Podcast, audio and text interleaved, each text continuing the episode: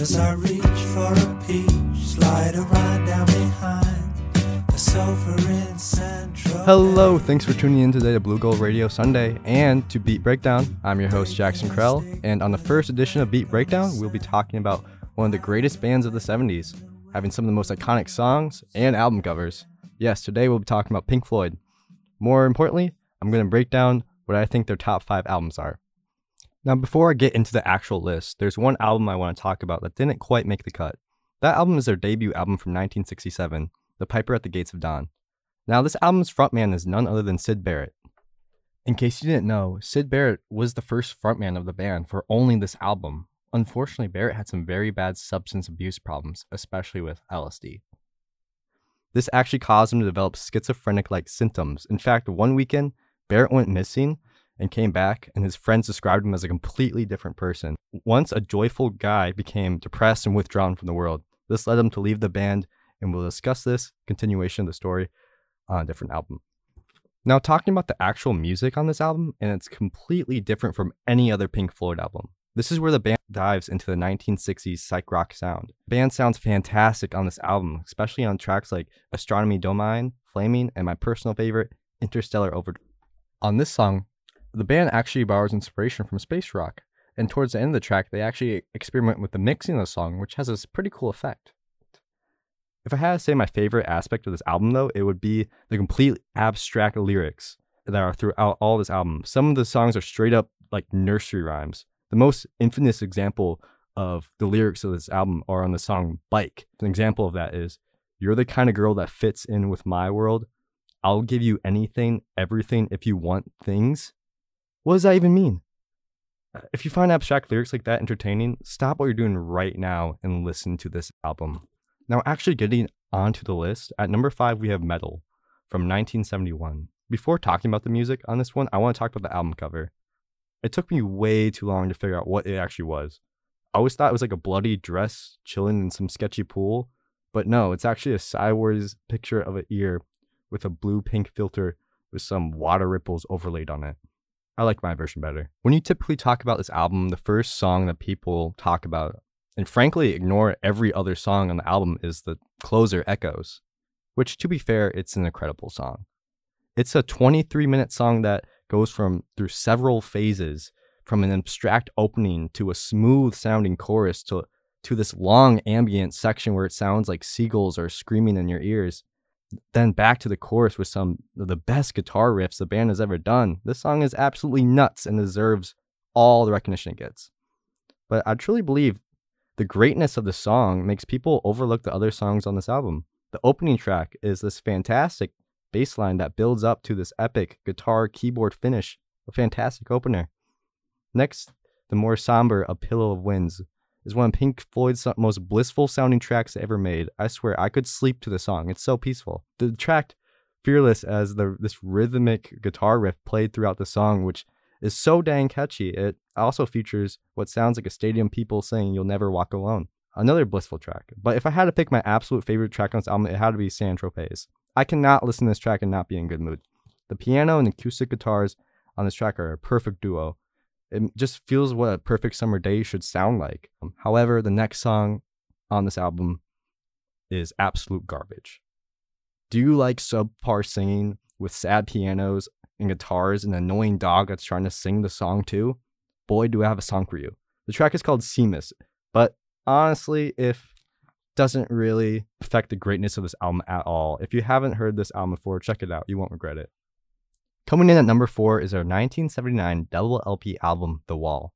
Wow, what an album! Not only does Pink Floyd kind of give up making a cool album cover, but they do a full on opera rock album. Now, this is a one hour and 20 minute album with 26 songs on it, and at the same time, it's a concept album.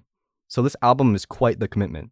Now, this album is a little decisive between Pink Floyd fans. Um, why, yes, the entire album can be described by one sentence like this Rate Your Music user does, as you just don't get how deep the wall is. It's like there's this wall around them, and the wall symbolizes a wall.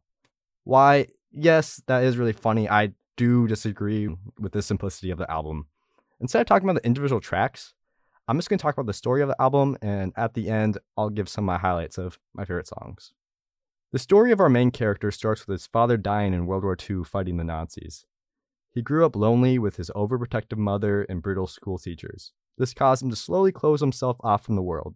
He later becomes a rock star and lives that lifestyle by getting addicted to women and drugs. He has a mental breakdown and finally closes himself completely from the world.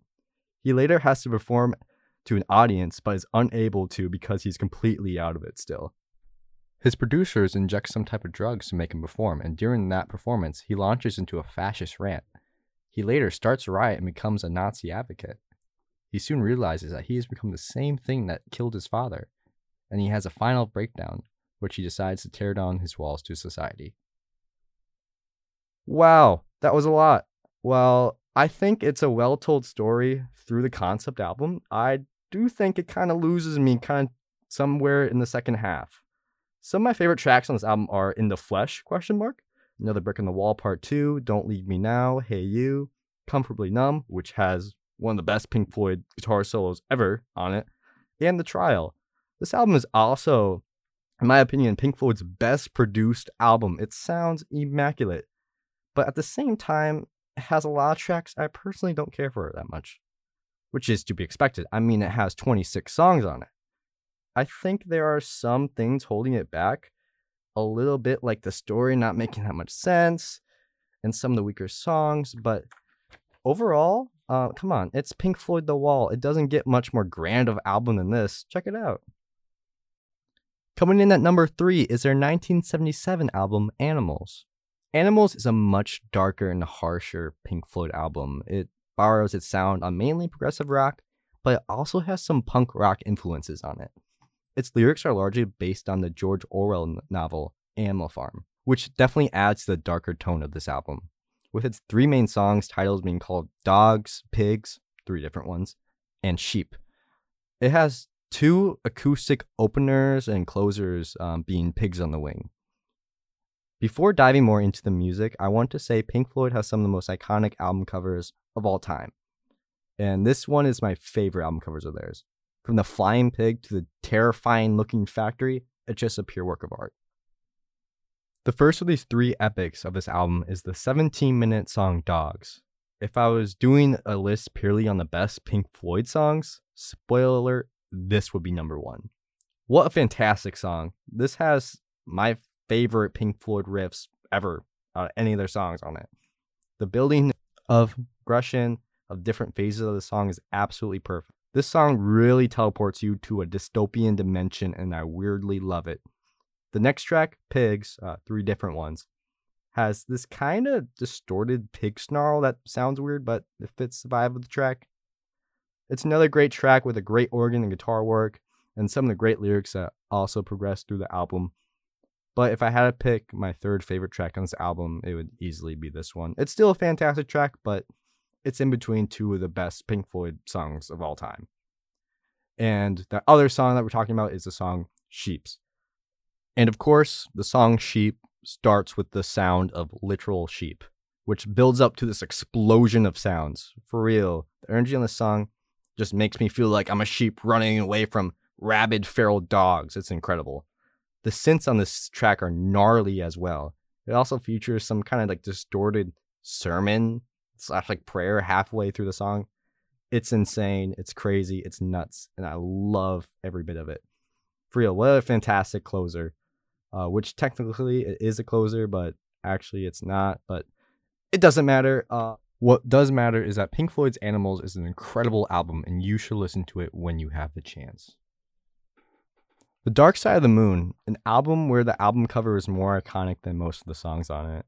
Nearly all the tracks on this album all flow together, and it starts with these like psychotic noises uh, "Speak to Me," which builds up to this heavenly track "Breathe in the Air." It's beautiful and insane at the same time. Uh, this track flows directly to the psychedelic "On the Run," which features, believe it or not, running sounds mixed with uh, psychedelic synths. I like this song, but I think that this is the clear cut weakest track on the this nearly perfect album. Uh, and this track nearly directly bl- blends into the track time. And now, if you're starting to doze off, this track will definitely wake you up. with the sudden sound of probably 20 different clocks going off at the same time. Let's just agree that this is the true peak music. Just kidding. But being for real, this is one of the best songs on the album.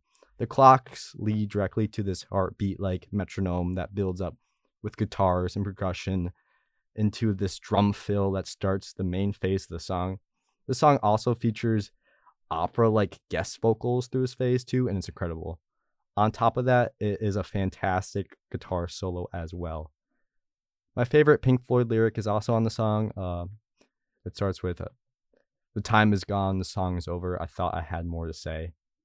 Time is a nearly perfect song, and referring back to that best Pink Floyd songs list, this would easily fill up that number two spot. Time flows perfectly into The Great Gig in the Sky, which features one of the most impressive vocal performances I have ever heard. It's an incredible song with an outer worldly feeling. This leads us to the song Money, which starts with guess what? A sick beat of just money sounds. Yeah, this is another highlight with a sax solo and a guitar solo on it. Um, it's a classic. Uh, this song also, of course, blends directly into the next song, Us and Them, which is another heavenly song with synths and beautiful guitar riffs. It also features more saxophone, too. This peaceful phase builds up to this powerful, loud chorus, which features those opera like singers again. Incredible track. This leads directly into the psychedelic synth filled song, Any Color You Like a shorter song for this album, but its inclusion is definitely deserved, in my opinion. This leads to the final finale of this album, which is Brain Damage and Eclipse, which blends so perfectly together that it really feels like one song. Brain Damage chorus is one of my favorite of the album. Uh, the drum fill into the Eclipse is epic and a fantastic sends off to one of the, the best albums I've ever ever made. If you have never heard this album before, what what are you doing? What's stopping you from listening to this? It's one of the best albums ever made. Though, it's still not the best Pink Floyd album. Pink Floyd's 1975 album, Wish You Were Here, is a five song and 44 minute album. This album is largely about Syd Barrett. Syd Barrett's departure from Pink Floyd, which we already discussed on The Piper of the Gates of Dawn, was hard for the band. After their success in The Dark Side of the Moon, they decided to dedicate an album to their former band member and friend. While making the album, one day a bald man with no eyelashes and no eyebrows came into their studio and didn't say a word. That man was Syd Barrett. And that was the last time many band members ever saw him. Now, going into the actual music of this album, we're going to start off with Shine On You Crazy Diamonds, parts one through five. It starts with an eerie yet beautiful drone, and then suddenly a guitar breaks up the drone with while drums come out of nowhere and expand the song into a prog rock epic, with organs, guitars, drums, synths, and of course a saxophone. Going through several parts of the song, vocals start to appear around the 840 mark, with lyrics like, Now there's a look in your eyes like black holes in the sky, and you were caught between the crossfire of childhood and stardom. The last lyrics of the song directly reference the Piper at the Great Dawns with Come on, you painter, you piper, you prisoner, and shine. Absolutely beautiful song. The next track, Welcome to Machine, could directly fit into Animals with its dark and mechanical tone. Its use of 808s like drums and sound effects are used perfectly, as well as the dark synths. It's a complete 180 tonal shift from Shine On You Crazy Diamond, but it makes you feel like how the band felt after losing Syd Barrett and the problems of fame. Fantastic track about the music industry. Have a Cigar is the next track, and it follows the dark tone of Welcome to the Machine.